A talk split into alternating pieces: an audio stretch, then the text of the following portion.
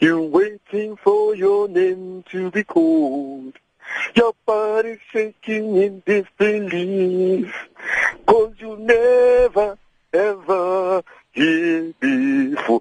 Before. Hello! Top of the morning to you, Sakina, and to the rest of the AM Live listeners.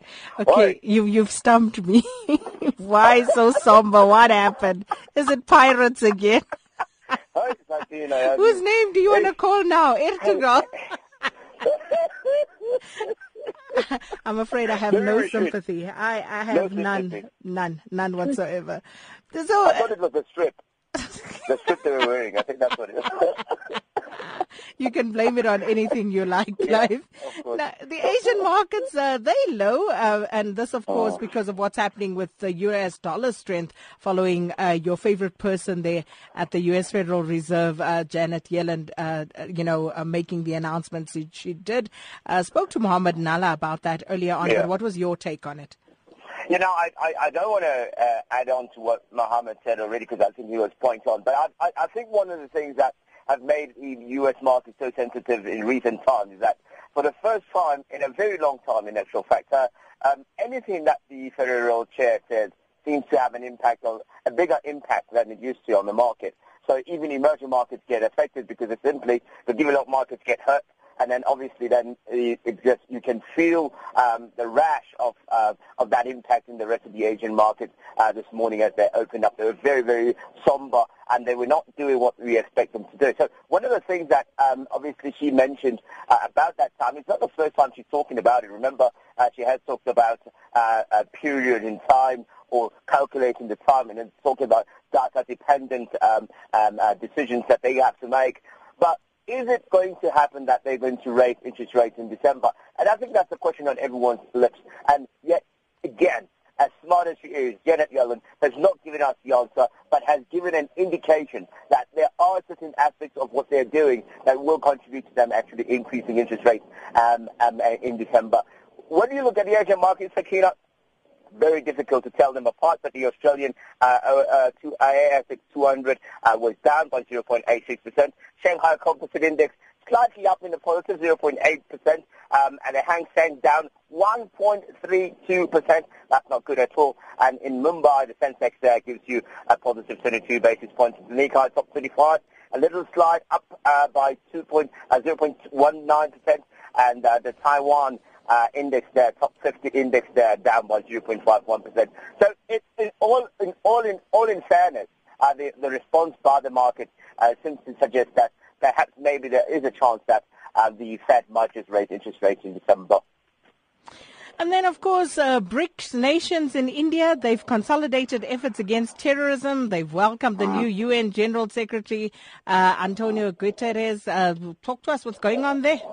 I'm impressed that you know you can mention his name. I, I struggled a little bit. I, I just I can I can do the Antonio part, but the rest I I, I, I, I just black out. If you hear it often enough, trust me, it will come. Listen, uh, the, the best countries were very, very um, united yesterday, Sakina. I saw uh, President Zuma was also there, uh, very determined to make things right. What is interesting to me about this particular story is that why is it uh, that we are getting involved again now in this fighting of terrorism?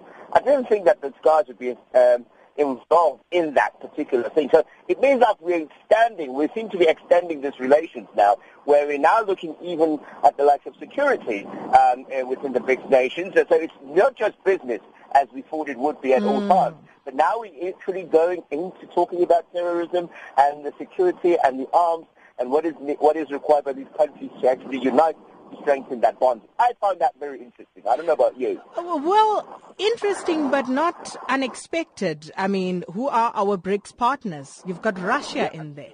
So, uh, you know, it's inevitable that we would get dragged into that. It, it, it was one of those. But of course, what do you make of the fact that people are talking about the fact that uh, the Minister of Finance was not present?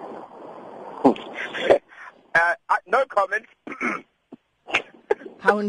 No comment. Okay.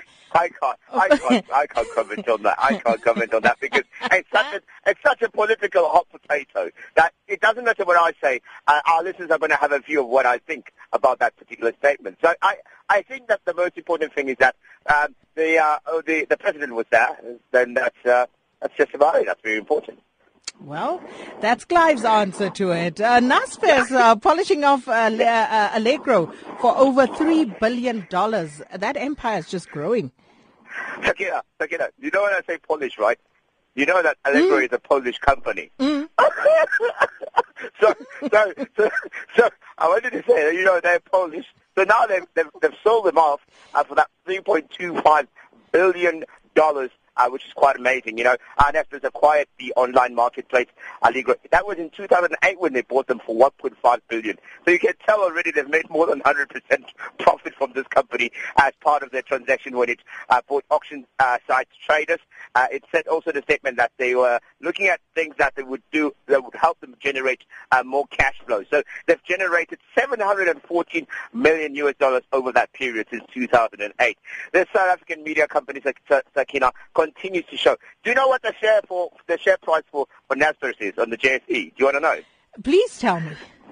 2,370 rand per share. Sure. So, so if you want to invest in Naspers and you have 10,000 rand, you can only get, you'll be fortunate to get four, four shares on, on Naspers. That's how expensive these guys are. And by the way, they keep giving us the value, and that's why they're, they're, they're so loved. Um, but most importantly, Sakina, it's that amazing Tencent uh, uh, uh, e-com- e-commerce company that they have in China, which continues to grow as well. So if you want anything to hear from me right now, I would say if you started with Naspers about 10 years ago when they were worth 230 rand, yeah, you're looking good right now. You're looking very good. Damn, that's so depressing. But well done to those who stuck with it anyway. Anyway, let's leave it there. We'll talk again tomorrow morning. Our market analyst, Clive Ntozabantu Ramathibela.